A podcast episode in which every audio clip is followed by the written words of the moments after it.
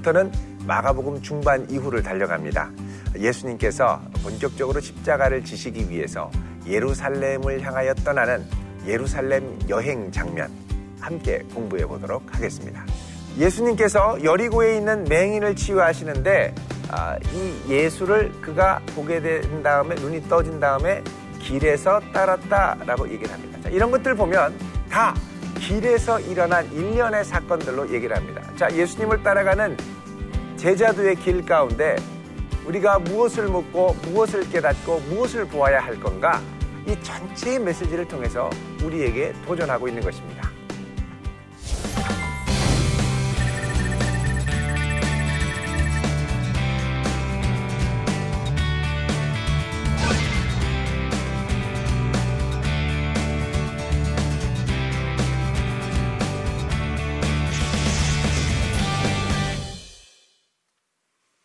안녕하세요. 대전 도안교회를 섬기는 양형준 목사입니다.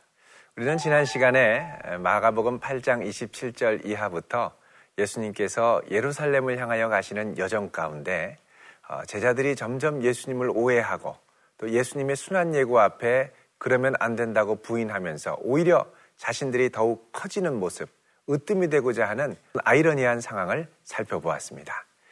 자, 오늘은 예수님께서 마침내 예루살렘에 도착하셔서 예루살렘 성전으로 들어가십니다. 예루살렘 성전에 들어가셔서 예수님께 하셨던 어, 중요한 사역이 있습니다. 그 사역은 성전을 깨끗게 하시고 더 나아가 이 성전의 종원, 이 성전의 최후를 어, 예고하시며 어, 말씀하시는 사역들입니다. 자, 그러면 이 사역들이 어떻게 펼쳐지는지 오늘 함께 공부해 보도록 하겠습니다. 먼저 오늘의 포인트입니다. 먼저 예루살렘에서의 반성전 사역입니다. 두 번째로는 예루살렘 지도자들과의 논쟁입니다. 세 번째는 예수님의 성전 멸망 설교입니다. 여기에 담긴 이 멸망은 어떤 모습으로 전개되는지 함께 살펴보도록 하겠습니다.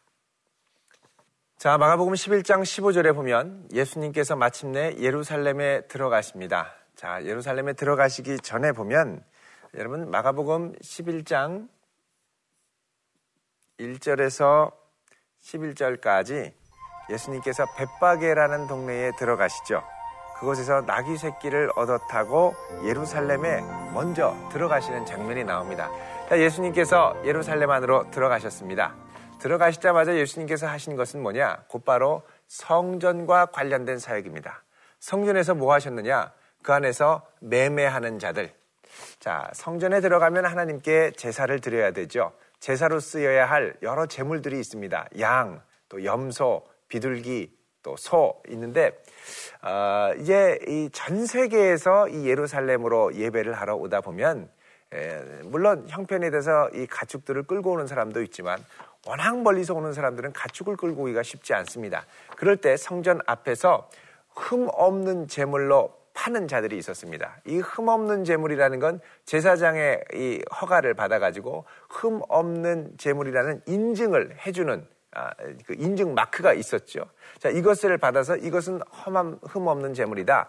그래서 이제 설사 이 자기 짐승을 끌고 이제 예루살렘까지 왔다 하더라도 이 짐승이 조금 다치거나 병들면 이렇게 보고 아 이거 흠이 있네 이건 제물로 못 드려 만약에 이런 판정을 받으면 이 매매하는 자들에게 새로운 어, 그 흠없는 재물의 인정을 받은 인증을 받은 재물들을 사야 됐습니다. 여기서는 이렇게 비즈니스하는 성전 재물을 비즈니스하는 사람들이 있고 이런 사람들을 어떻게 합니까? 아, 예수님이 내쫓으셨다 그럽니다. 또 돈 바꾸는 자들 환전상들입니다. 전 세계에 흩어진 디아스포라 유대인들이 이 예루살렘 성전으로 오면 각각 자기 나라 출신, 자기 나라에서 쓰던 돈이 있는데 이게 다 성전 화폐, 이 성전 화폐로 성전세를 내야 됩니다. 성전세를 내기 위해서 각국에 있는 성전 화폐들을 이제 각국에 있는 이 화폐들을 성전 화폐로 바꾸어야 됐습니다. 돈 바꾸는 자들, 또 비둘기 재물 파는 자들, 자, 이들의 의자를 둘로 엎으셨습니다. 그리고 내쫓으셨습니다. 아주 과격하게 예수님이 반응을 하셨죠. 자, 이걸 뭐라 그러냐? 성전 정화 사역이라고 얘기를 합니다. 성전을 깨끗게 하시는 사역. 성전 안에 있는 불결함과 부정함을 깨끗게 하시는 사역, 바로 성전 정화 사역이라는 것입니다. 자, 예수님께서 이 사건이 있기 전날 어, 멀리서 잎사귀 있는 한 무화과 나무를 보셨습니다. 자, 이 나무를 보시고 가셔서 무엇이 있을까 하면서 봤는데 잎사귀 외에 아무것도 없었습니다. 그리고선 이 무화과 나무를 향하여 예수님이 저주를 쏟아부으시죠. 말씀하여 이르시기를 이제부터 영원토록 사람이 내게서 열매를 따먹지 못하리라. 자, 무화과 나무에게 저주를 한 것은 예수님께서 그동안 하셨던 많은 이적 사건 중에 최초의 부정적인 이적 사건입니다. 자, 이 무화과 나무에게 왜 이렇게 하셨을까요? 사실 이것은 어, 예수님께서 말하고자 하는 의도가 있어서 그렇습니다. 자, 이 부분은 어, 일종의 샌드위치 구조입니다. 어, 성경을 보면은요. 마가복음 11장 12절부터 14절까지 그리고 15절부터 19절까지 이 이때 예수님께서 성전을 정화하는 어, 사건 사역을 감당하셨죠. 그리고 이게 끝나고 다음 날 오셔서 20절부터 25절까지의 이제 사건이 있는데 자, 무화가 저주, 성전 정화, 그리고 다시 무화과가 말라 있는 사건이 일어나죠. 자, 요게 A, B, A 다시 일종의 샌드위치 구조입니다. 자, 그러면 예수님이 성전을 정화한 사건에 드러나는 이스라엘의 상태와 이 무화과 나무의 상태가 유사한 점이 있다는 것입니다. 뭐냐면 열매 맺지 못하는 상태, 열매 없음. 이 상태가 바로 무화과 나무의 상태이고 이스라엘의 영적 현주소라는 것입니다. 자, 그러면 구약에서 이 무화과 나무는 종종 이스라엘을 빗대서 많이 이제 말씀을 하고 있는데 아, 몇 곳을 한번 찾아보겠습니다. 자, 미가 7장 1절부터 4절에는 대표적으로 이 무화과 나무에 관한 부분이 나옵니다. 이 보면은요. 재앙이로다 나여 나는 여름 과일을 딴 후와 포도를 거둔 후 같아서 먹을 포도송이가 없고 내 마음에 사모하는 처음 익은 무화과가 없도다. 자, 이스라엘의 재앙의 상태, 열매 없는 상태가 무화과 없는 상태, 무화과 나무에 무화과가 없는 상태로 묘사를 합니다. 경건한 자가 세상에서 끊어졌고 정직한 자가 사람들 가운데 없고 무리가 다 피를 흘리려고 매복하고 그물로 형제를 잡으려 하고 이런 폐악한 죄가 만연한 상태 바로 무화과 나무의 열매가 없는 상태라는 것이죠. 두 손으로 악을 부지런히 행하는 도다. 뇌물을 구하고 자기 마음의 욕심을 말하고 이 욕심에 따라 서로 야합하고 자 이게 바로 무화과 나무가 없는 상태라는 것입니다. 자, 예루살렘 상태, 예루살렘의 이 전경입니다. 이 예수님 당시에 예루살렘 도시의 성은 모습입니다. 여기 사람이 보이죠? 이 무슨 말이냐면 요거는 지금 현재 예루살렘 박물관 안에 예수님 시대의 성전을 중심으로 한 예루살렘 성읍의 모습을 미니어처로 만든 것입니다. 여기 보면 베데스다 연못이 나오죠. 베데스다 연못이고요. 요게 로마 군병들이 거주했던 어, 안토니오 요새입니다. 이 안토니오 요새 안에 빌라도의 관정이 있고 이쯤에 대제사장 관적 대제사장의 집이 있었습니다. 여기가 바로 예루살렘 성전입니다. 여기서 이 성소 지성소가 있고 아, 여기에 이제 이방인의 뜰이 있습니다. 자, 그래서 성전에 재물을 갖고 들어가서 여기서 이제 제사를 지냈죠. 자, 예수님이 이곳에 들어가셔서 다 둘러 엎으시고 어, 말씀하신 다음에 또 다시 이제 밖으로 나가셨습니다. 나가셔서 저쪽 이런 산에 계시면서 배, 배단이 뱃박에 그리고 다시 또 들어오시고 아, 이렇게 하셨었죠. 자, 그런데 이 예루살렘에서 가장 핵심이자 전체 이스라엘의 가장 핵심되는 것이 뭐냐? 바로 이 성전이었습니다. 하나님께 예배하고 거룩한 이스라엘 백성들을 만드는 이 성전. 근데 이 성전, 이 이스라엘의 모습이 열매 없는 모습, 악독한 모습, 죄에 가득한 모습, 바로 이런 모습으로 변해 있다라고 말씀하시는 것입니다. 자, 이렇게 이 예루살렘 안에 들어가셔서 예수님이 이런 자들을 내쫓고 비둘기 파는 자들의 의자를 둘러엎고 이제 사역을 정화 사역을 하셨다는 것입니다. 예수님께서 이 성전을 정화하신 후에 하셨던 말씀이 있습니다. 뭐라 그러냐면 내 집은 만민이 기도하는 집이다. 여기 중요한 것은 만민입니다. 이스라엘만 사람, 이스라엘 유대인들만 오는 것이 아니라 모든 열방의 사람들이 다 와서 기도하는 집, 모든 이들이 와서 기도하고 예배하는 집. 자, 마가복음 11장 17절에 이렇게 말씀합니다만 이것은 이사야 56장 3절의 비전을 반영합니다. 여호와께 연합한 이방인은 말하기를 여호와께서 나를 그의 백성 중에서 반드시 갈라내시리라 하지 말며 어, 이제 모두가 주님 앞에 돌아올 것이다라고 말씀하는 거죠. 여기 보면은 여호와께 연합한 이방인. 자, 그래서 예수님께서 이 내 집은 만민이 기도하는 집이라는 것은 단순히 유대인만이 아니라 온 열방이 주 앞에 나오는 예배하는 새로운 성전을 바라보며 하신 말씀이라는 것을 우리가 알 수가 있습니다. 자, 예수님께서 이렇게 성전 정화 사역을 하실 때 대제사장들과 서기관들의 반응은 무엇이냐? 예수를 어떻게 죽일까? 예수님에 대한 적개심, 분노, 그리고 그분이 하시는 성전 정화 사역에 대한 반대가 있었다는 것입니다. 자, 이들이 이렇게 반대하고 죽일까 했다라는 건 사실 이들의 영적 상태 고스란히 보여줍니다. 어떤 상태냐? 마른 무화과 나무의 상태라는 겁니다. 속에 악독이 가득한 그 모습 그대로를 보여준다는 것이죠. 자, 그래서 어, 다음 날 이제 11장 27절부터 예수님이 다시 예루살렘에 들어가시면서 예루살렘의 많은 지도자들과 이제 논쟁에 이제 들어가십니다. 대제사장, 서기관, 장로, 또 13절에 보면 헤롯 땅의 사람들, 18절에 보면 사두개인들, 많은 이들과 좌충우돌 하시죠. 근데 이들이 이해하는 하나님의 말씀을 갖고 예수님께 도전을 하는데 이들이 너무나 많이 하나님의 말씀을 오해하고 너무나도 많이 왜곡되어 있다는 것이 예수님과의 대화를 통해서 드러나게 됩니다. 자, 이 와중에 예수님께서는 이 마태복, 마가복음 12장에 포도원 농부의 비유로 이들의 영적 상태가 어떻게 진행될 것인가를 예언적으로 말씀하십니다. 이 이야기의 내용은 다음과 같습니다. 포도원 주인이 농부들에게 새를 주고 타국에 갔습니다. 포출 때가 돼서 종을 보냈습니다. 그런데 보내는 이들마다 이들이 욕심을 부리고 죽이는 겁니다. 그래서 마지막 6절에 보면 한 사람이 남아서 그가 사랑하는 아들을 보냈는데 이들이 어떻게 하냐면 이 아들마저 죽이게 되죠. 자, 그래서 이 포도원 주인은 분노하여 그 다시 이들에게 찾아와서 농부들을 진멸하고 포도원을 다른 사람들에게 주는 내용이 나옵니다.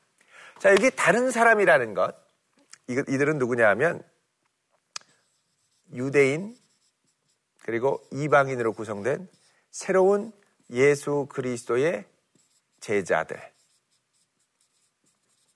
말합니다. 자, 그러면서 예수님께서 10절에 다음과 같은 말씀을 하십니다. 자, 마가복음 12장 10절에 건축자들이 버린 돌이 모퉁이의 머릿돌이 되었다라고 말씀합니다. 자, 예수님께서 이제 어떻게 되시느냐? 머릿돌이 되신다는 겁니다. 건축자들이 버린 돌, 십자가의 죽음으로 돌아가시는 그 분이 새로운 성전의 머릿돌이 되신다는 것입니다. 주님의 몸 된 교회를 새롭게 만드실 것을 말씀하고 있죠.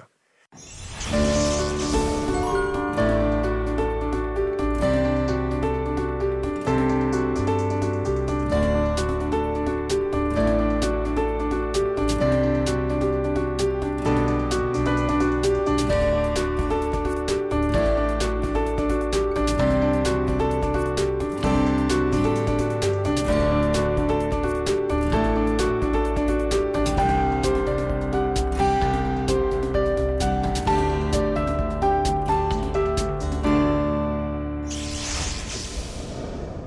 그러면서 예수님께서 마가복음 13장에 본격적인 성전 멸망을 예언하십니다. 예수께서 성전에서 나아가실 때 이제 제자 중 한 사람이 물어봅니다. 선생님, 이 성전 건물 어마어마하게 크고 멋지지 않습니까? 그래서 예수님이 말씀하시죠. 내가 이 큰 건물들을 보느냐? 내가 말하는데 돌 하나도 돌 위에 남지 않고 다 무너뜨려지리라. 다른 말로 하면 돌 하나도 돌 위에 남지 않는다. 여러분, 성전 돌이 있는데 이 위에 돌 하나, 또 다른 돌 하나도 남지 않고 완전히 다 무너져서 다른 말로 하면 완전히 아주 황폐하게 멸망한다는 뜻입니다. 그러면서 예수님께서 이 성전의 멸망에 대해서 말씀을 하십니다. 다 무너뜨려지리라. 자, 이 주제가 이제 11장에서 무화과 나무, 무화과 나무 이후에 성전 정화, 그리고 포도원 농부 비유, 그리고 유대 지도자들과의 논쟁, 자, 이게 점점 강화되다가 마지막 이제 13장에 이르러서 성전 멸망으로 클라이막스에 도달하게 되는 것입니다. 자, 그러자 제자들이 묻습니다. 예수님, 언제 이런 일이 일어날까요? 어떤 징조가 있을까요?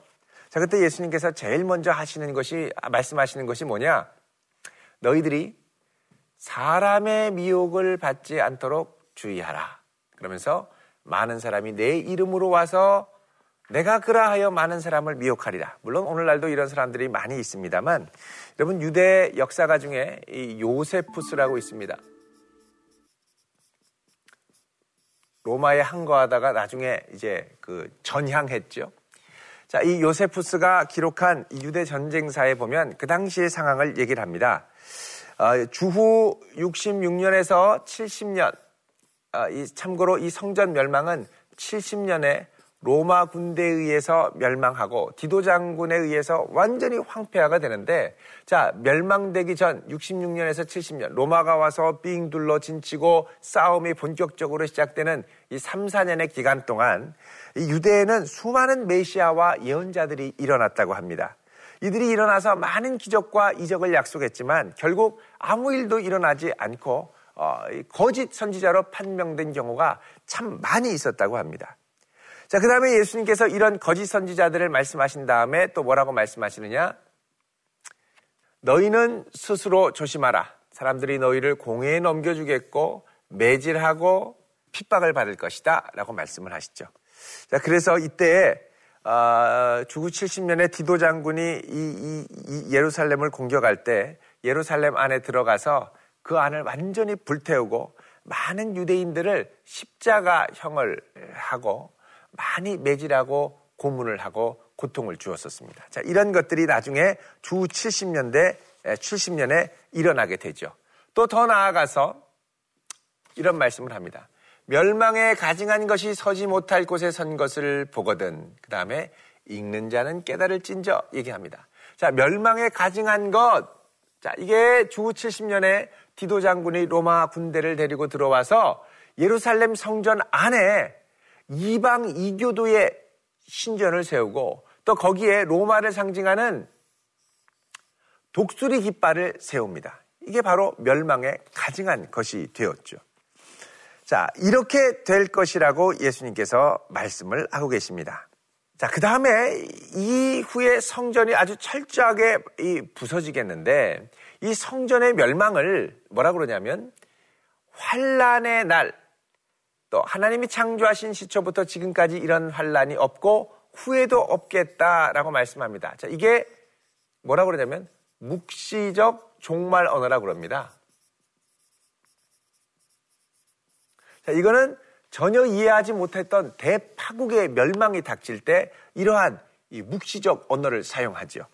자, 그래서 어떤 분들은 이것이 우주적인 멸망이 아니냐라고 하는데요. 이게 우주적인 멸망이면 사실 도망갈 필요가 없습니다. 전 세계가 다 망하는데 도망갈 이유가 없죠. 자, 이 지역에 일어난 전혀 의외의 이 묵시적인 사건, 바로 묵시적 언어를 사용했는데 이것은 구약 성경에도 종종 등장하는 표현입니다. 몇 군데를 보면은요. 그 환란 후에 해가 어두워지고 달이 빛을 내지 않고 별들이 하늘에 떨어지고 하늘에 있는 권능들이 흔들리리라. 자, 이거 보면은 우주적인 대파국을 의미하는 것 같습니다만 우주적인 파국이 아니라 묵시적인 언어라는 겁니다. 사실 이 정도 멸망이면 이 예루살렘 성전이 멸망할 때 산 위로 도망갈 이유가 없습니다. 그냥 있어도 다 죽거든요. 근데 이 표현을 쓴 이유는 뭐냐? 이 표현이 어, 영적으로 아주 중요한 의외의 멸망 사건을 예, 예언할 때 이런 표현들을 사용을 합니다. 자, 이런 묵시적인 표현들은 구약 성경에서 몇 군데 등장을 합니다. 한번 살펴보겠습니다. 자, 먼저 이사야 13장 10절입니다. 바벨론의 멸망을 예언할 때 이렇게 말씀합니다.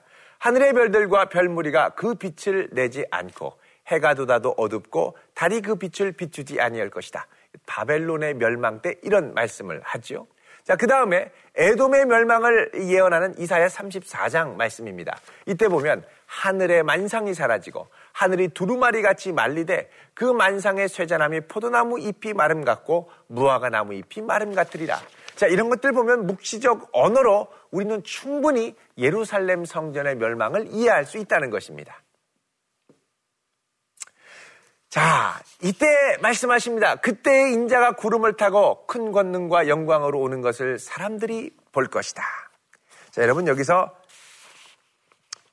인자가 구름을 타고 권능과 영광으로 온다. 이 온다라는 건 지난번에 마태복음 끝 시간에 말씀드린 것처럼 영어로 하면 coming입니다.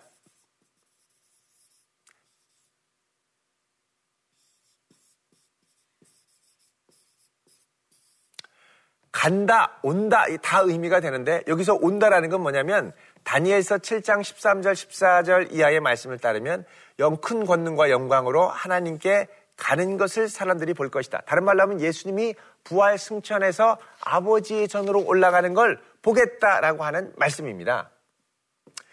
자, 다니엘 7장 13절, 14절에 나오죠. 인자가 구름을 타고 항상 계신 이에게 나아간다. 그러죠. 그래서 구름을 타고 나아간다. 여기서는 분명히 나아간다고 그럽니다. 그러니까 예수님께서 부활 승천에서 아버지 하나님께 올라가시는 장면을 말씀하는 거죠. 순환 받으시고 십자가 지시고 부활 승천에서 아버지께로 올라가는 역사 이게 바로 부활 승천의 역사라는 것입니다. 그러면서 예수님이 말씀하십니다.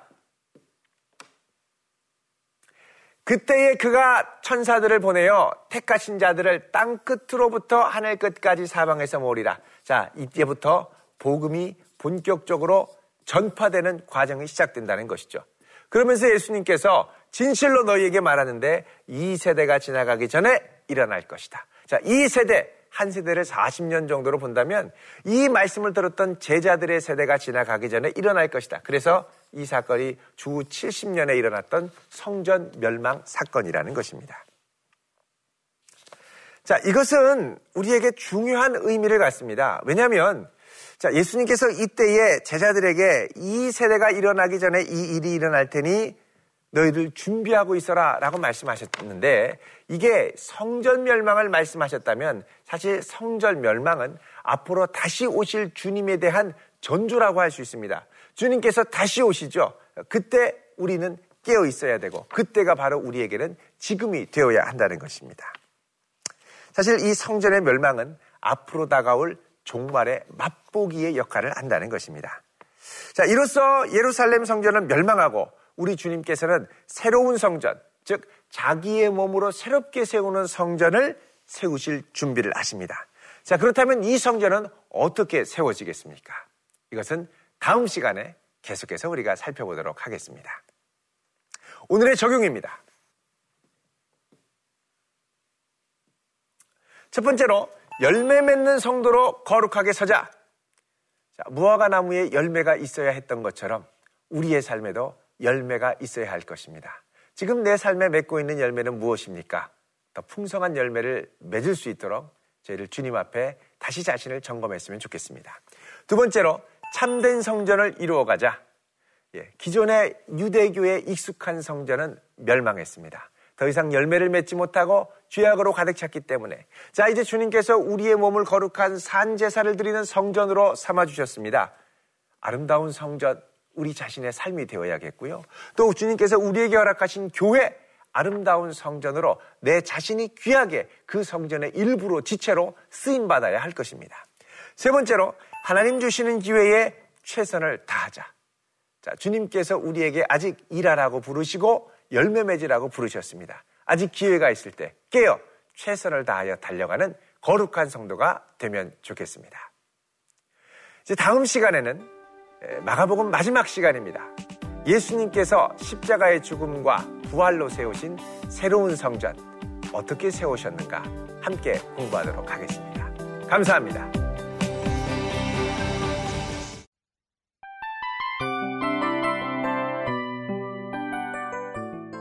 이 프로그램은 청취자 여러분의 소중한 후원으로 제작됩니다.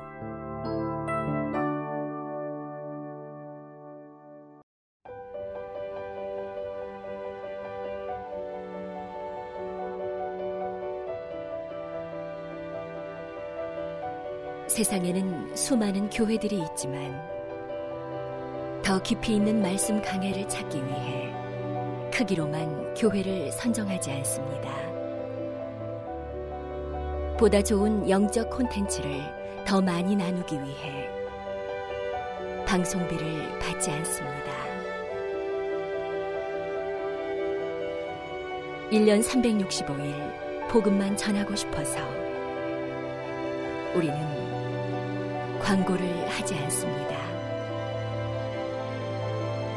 온누리의 복음을 땅끝까지 CGN TV와 함께 땅끝 성교사가 되주세요